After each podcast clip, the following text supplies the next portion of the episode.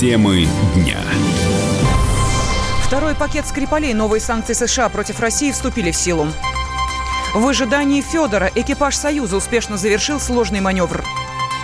Покрас нам лучше без вас. Екатеринбуржцы выступают против арт-объекта. Здравствуйте, в студии Елена Фонина о главных событиях дня в течение ближайшего часа. Вступил в силу второй пакет американских санкций против России по делу Скрипалей. Новые ограничения распространяются на госдолг.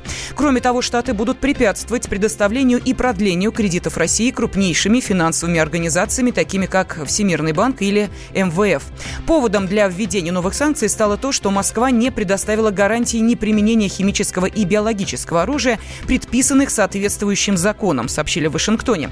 Россия ввела ответные меры так американским банкам, запретив запретят участвовать в первичном размещении российского суверенного долга, номинированного не в рублях, и кредитовать правительство не в рублях.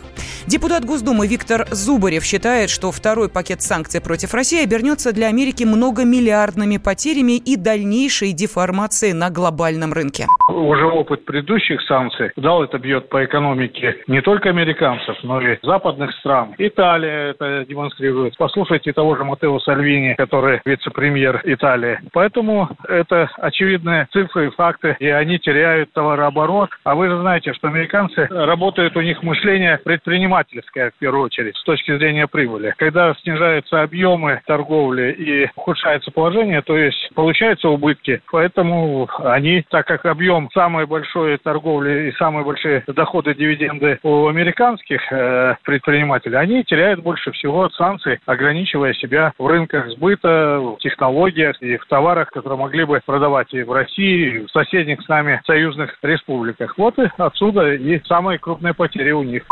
Экономист Денис Ракша не согласен с позицией депутата Виктора Зубарева. Санкции против России имеют накопительный эффект и с каждым новым пакетом ограничений бьют все сильнее, считает он. Я бы их не рассматривал отдельно, а рассматривал в совокупности со всеми другими уже принятыми санкциями. Дело в том, что по отдельности каждый пакет может быть и не очень важен. Может быть, он и не очень сильно бьет там по финансовой системе. В совокупности все санкции, которые принимались в разное время по разным поводам, дают уже достаточно сильное влияние, несмотря на то, что, конечно, российское правительство адаптировалось к этим санкциям, без них нам было бы значительно удобнее, спокойнее и перспективнее, я бы сказал. Ну, ответные меры, которые мы вводим в отношении Соединенных Штатов, Евросоюза и тех стран, которые поддерживают санкционную политику, по большому счету не очень сильно влияют на страны, за исключением запрета на импорт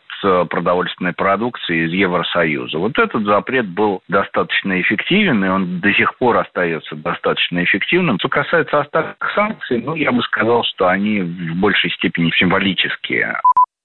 Администрация США не воспользовалась более жесткими мерами, которые предусмотрены законом. Так Вашингтон мог понизить уровень дипломатических отношений, запретить полеты государственных авиакомпаний и любой импорт из России, в том числе нефти и нефтепродуктов. Американист, профессор факультета права Высшей школы экономики Александр Домрин убежден, надежды на то, что США снимут санкции против России, нет.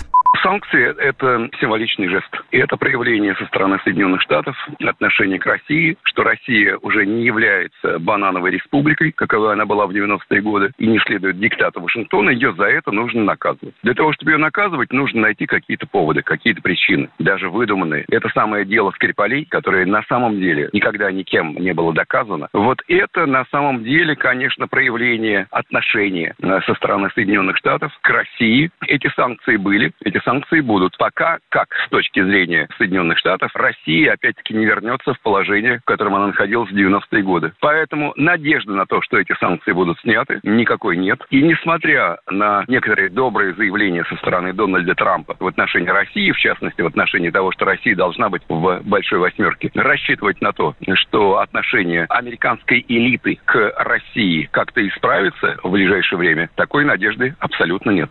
Первый пакет американских санкций против России вступил в силу в августе прошлого года. Тогда США ограничили варианты помощи России, перестали выдавать российским госкомпаниям лицензии на экспорт американского оружия и продукции двойного назначения. Ограничения ввели после инцидента в Солсбери в марте прошлого года. Там были отравлены Сергей и Юлия Скрипали. Это спровоцировало крупный международный скандал. Лондон заявил, что к случившемуся причастна Москва. Э, Россия это категорически отрицает. Тем временем крупнейший в России производитель коммерческих автомобилей группа ГАЗ вынуждена сокращать производство из-за американских санкций. ГАЗ сильно зависит от поставок импортных комплектующих. Например, в модели «Газель Next» иностранный передний бампер, чешские ручки дверей, немецкие электрические стеклоподъемники и кресла, подушки безопасности из Японии, корейские тормозные диски. Зарубежные поставщики комплектующих оказались под угрозой американских санкций и прекратили отгрузки в Россию. По данным аналитического агентства «Автостат», результат к августу этого года прирост продаж коммерческих автомобилей ГАЗ составил почти 3% по сравнению с прошлым годом. А продажи конкурента Форда Транзит подскочили почти на 35%, передают РИА Новости. Автоэксперт Алексей Шарапов считает, что у отечественных «Газелей» еще есть шанс выйти в лидеры. Наших автомобилей не существует. В принципе, не существует автомобилей с национальной принадлежностью. Абсолютно никаких. Да? То есть нет ни одного бренда, который бы выпускался в мире исключительно из локальных компонентов. То есть если вы даже очень сильно будете искать, то не найдете такого. Больше всего локализованные китайцы, потому что они выпускают все. И, в общем-то, наверное, только китайские автомобили состоят на 100% из китайских произведенных в Китае компонентов. А так любой другой производитель в мире, несомненно, зависит от поставщиков. Газ тут ничем не отличается от какого-нибудь какой-нибудь BMW, который собирается, скажем, в Америке. Абсолютно. Кроме того, что против BMW никто никаких санкций не, не вводит.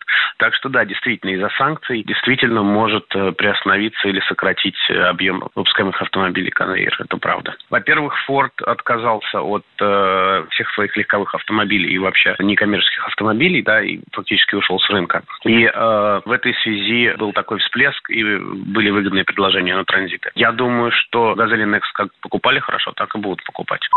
Ранее стало известно, что предприятия группы ГАЗ с октября этого года по апрель следующего перейдут на четырехдневную рабочую неделю. Цитата в связи с ограничениями производственной деятельности в условиях антироссийских санкций правительства США проблемами с поставками импортных комплектующих. Работа в сокращенном режиме позволит предприятию избежать увольнений и обеспечить стабильную загрузку производственных мощностей, считает руководство ГАЗа. Проблемы предприятия начались в апреле 2018 когда США ввели санкции против Олега Дерипаски и принадлежащих ему компаний, включая группу «ГАЗ». Второй тур выборов президента Абхазии назначили на 8 сентября. По закону он должен пройти в течение двух недель. Во втором туре поборются Рауль Хаджимба и Алхаз Квициния. Ни действующий президент, ни глава оппозиционной партии не набрали необходимых 50% голосов, сообщили в Центр избиркоме. На прямой связи со студией из Сухума политический обозреватель «Комсомольской правды» Владимир Варсобин. Володя, приветствую тебя. Есть ли недовольные таким ходом выборной гонки? Ну, в чем прелесть абхазских выборов, та информация, которую ты озвучила, еще не, а, не факт. Дело в том, что Квициния и а, Арсба, за которым стоит а, предыдущий свергнутый президент а, Анкваб, а, между ними а, буквально 100-200 голосов. И подсчеты еще ведутся, еще неизвестно, кто действительно прошел второй тур. Поэтому э, заявление делают Эквициния, э, заявление делает Аржба, это те, которые второе место э, оспаривают. Поэтому все, вот сейчас иду, идут подсчеты в дальних горных селах, и от этого, в общем-то, все многое зависит. На самом деле сегодня будет очень интересный день, потому что, возможно, столкновение между сторонниками вот этих претендующих на эти считанное количество голосов э, оппонентов. И, кто, кроме того, именно сегодня же день, который здесь празднуется, день признания республики. То есть тут торжества, подсчеты голосов, и возможные столкновения, все может быть э, в один день, что, конечно, интересно. Да, но тем не менее, Володь, э, мы сейчас получаем информацию в режиме прямого реального времени, и она э, все-таки говорит о том, что Олег Аршба, бывший зам министра иностранных дел, который, собственно, действительно ноздря в ноздрю шел с Алхасом Квицини, увы, из второго тура выборов выходит. Ну, а входит туда, как и было сказано выше, Хаджимба и соответственно, Квицини. Так что можно уже сказать, что в данной ситуации второй тур понятен, но понятен ли расклад, чем отличаются? Абсолютно. Mm-hmm. В этом случае, знаете, давайте, это, это то, что вы получ, получаете сейчас, если этому верить. Я, как, имея дело с Абхазией, не сильно всему этому доверяю. Но если действительно а, Квициния и выйдет во второй тур, тогда можно сказать, что Квициния президент. Почему? А, Ханжба проиграет Квицини, это здесь всем понятно, потому что если бы был бы Аржба а, вышел а, во второй тур, то Ханжибе были шансы остаться у власти, а Квицини представитель местной оппозиционной э, партии, э, это свежий человек, э, молодой, а, и, э, в общем-то, все, кто голосовал за других кандидатов, будет голосовать во втором туре за него. И есть такой еще политологический закон. Если президент а, не, э, не, ему не удается победить в первом туре, то во втором туре он обычно проигрывает. Это было и в Украине, это было во всех других э, странах. Бывают исключения из правил, но я думаю, в Абхазии а, получается, что, смотрите, 10, 20, там 30 голосов сейчас решили судьбу Абхазии, и э, я думаю, Квицени будет будущим президентом Абхазии. Спасибо. На э, прямой связи со студией из э, Сухума был политический обозреватель «Комсомольской правды» Владимир Варсобин. В воскресенье избиратели достаточно активно участвовали в голосовании, и при средней явке в 56% на территории Сухума были участки, где она превысила 80%. Радио как книга. Развивает воображение, но для тех, кто хочет больше. Мы ведем свой YouTube-канал. Радио «Комсомольская правда». Надо и сто раз услышать, и один раз увидеть.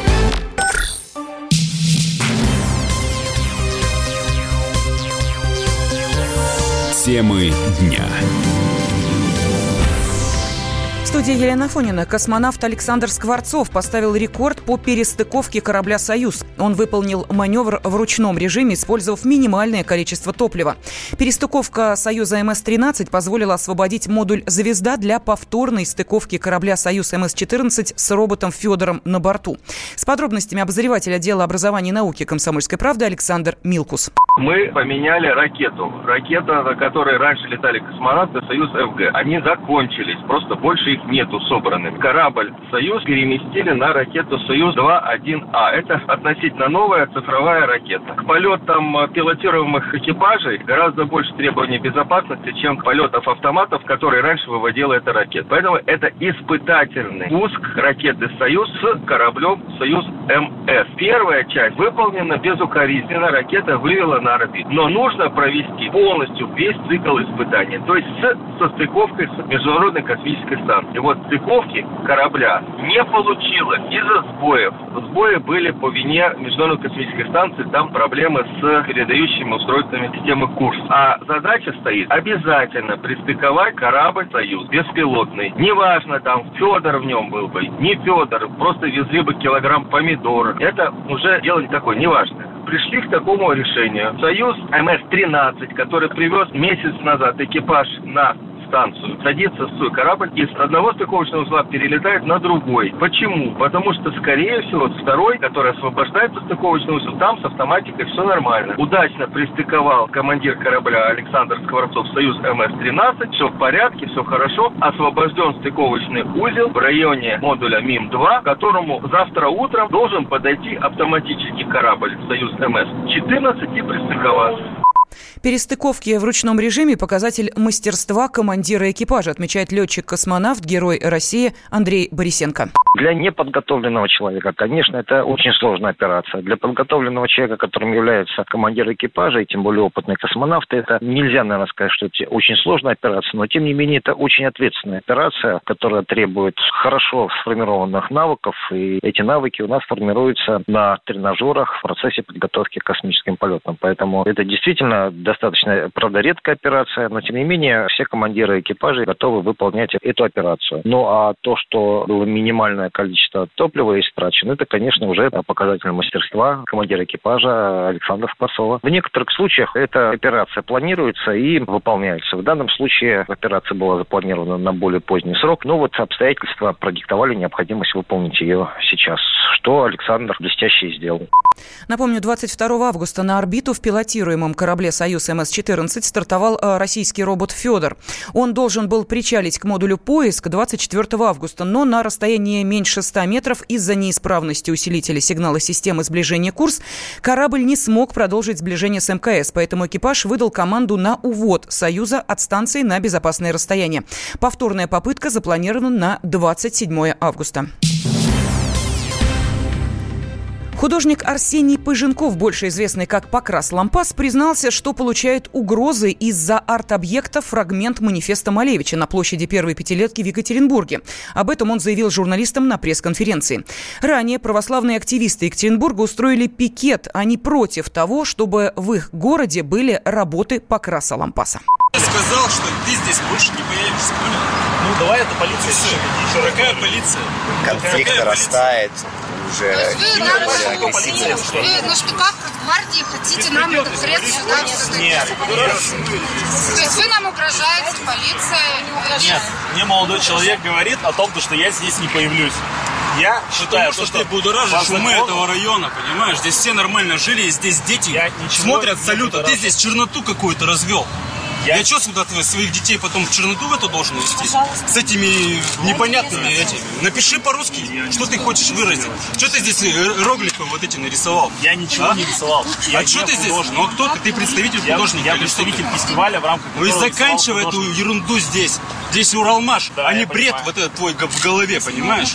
Вот и все. А мне без разницы, куда вы снимаете. Тем более вы на кресте пишете всякую ерунду свою. Ты понимаешь, что, что это крест не православный? А какой он? Католический, что ли? Какой он? Это геометрическая фигура. А зачем ты вообще здесь его расписываешь? Во всей Бресте есть слово крест.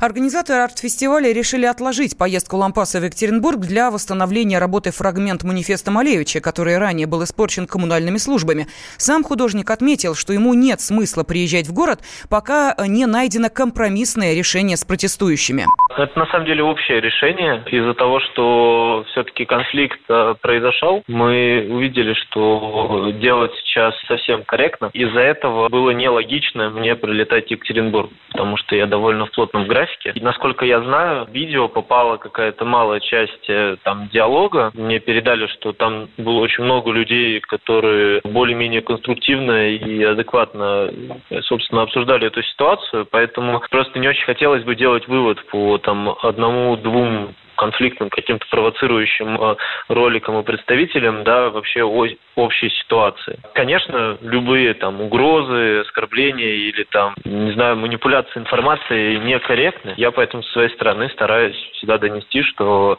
мы с большим уважением относимся и к верующим, и вообще к тому, как у нас принимается религия, и к тому, что, в принципе, странно видеть в форме креста, которая была нанесена на площади, форму, собственно, Христа, связанного с э, христианской верой, потому что пропорции совсем разные. Раз уже конфликт произошел, мы будем искать общие точки для дискуссий. А епархия предложила консультации фестивалю в случае, если работы какие-то дальнейшие будут вызывать там вопросы у православного сообщества.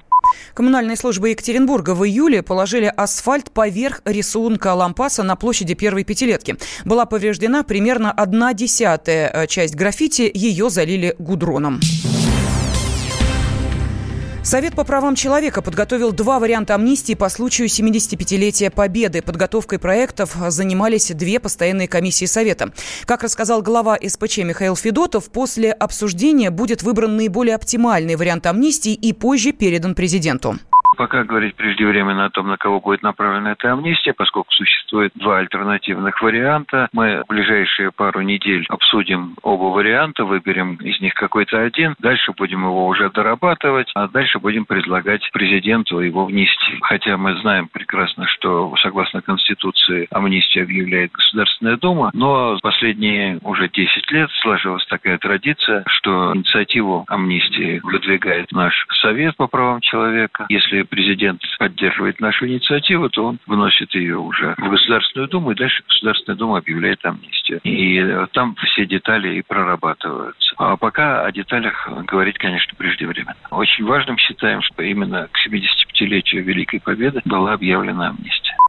Как рассказал адвокат, бывший сотрудник спецподразделения МВД Вадим Лялин, под новую амнистию могут попасть граждане, совершившие преступления средней тяжести и заканчивающие отбывать срок своего наказания. В любом случае, конечно, эта категория граждан обязательна для амнистии. Например, амнистия у нас не будет, конечно, распространяться на лиц, совершивших преступления с особой жестокостью, особо тяжкие преступления. Раньше было, что на осужденных за тяжкие преступления амнистия применялась в каком виде? Уменьшался срок наказания. Ну, например, убирали от приговора, вступившего в законную силу, какую-то часть, например, одну треть. И это считалось амнистией. Человеку оставалось там отсиживать еще 7 лет, ну, например, да, убрали одну треть. В настоящем момент, как бы это смешно не звучало, в исправительных колониях фактически не осталось осужденных. То есть очень большая нехватка осужденных. Если сейчас будет масштабная амнистия, то, скорее всего, большая часть исправительных учреждений надо будет перетрансформировать как-то там людей э, даже для обслуживания самой территории учреждения будет просто не хватать. То есть вот такая вот проблема сейчас э, в пенитенциарной системе у нас. Предыдущая массовая амнистия прошла в России в 2015 году к 70-летию Победы. Тогда под нее попали больше 220 тысяч человек. Накал страстей на радио «Комсомольская правда». Кто прав? И главное, кто виноват? Все губернаторы и мэры сидят у телевизора с э, блокнотиком. Не дай бог, кто-то что-то сейчас Путину задаст какой-то Врачей вопрос. нет? Нет. Педагогов нет? Нет. Мы тут революционную ситуацию себе закладываем. Жги глаголом этих мразей. Извините, у нас каждую неделю какие-нибудь там задержания и посадки. Андрей и Юлия Норкины. По будням в 9 вечера в программе «Простыми словами». Не могу ответить на этот вопрос.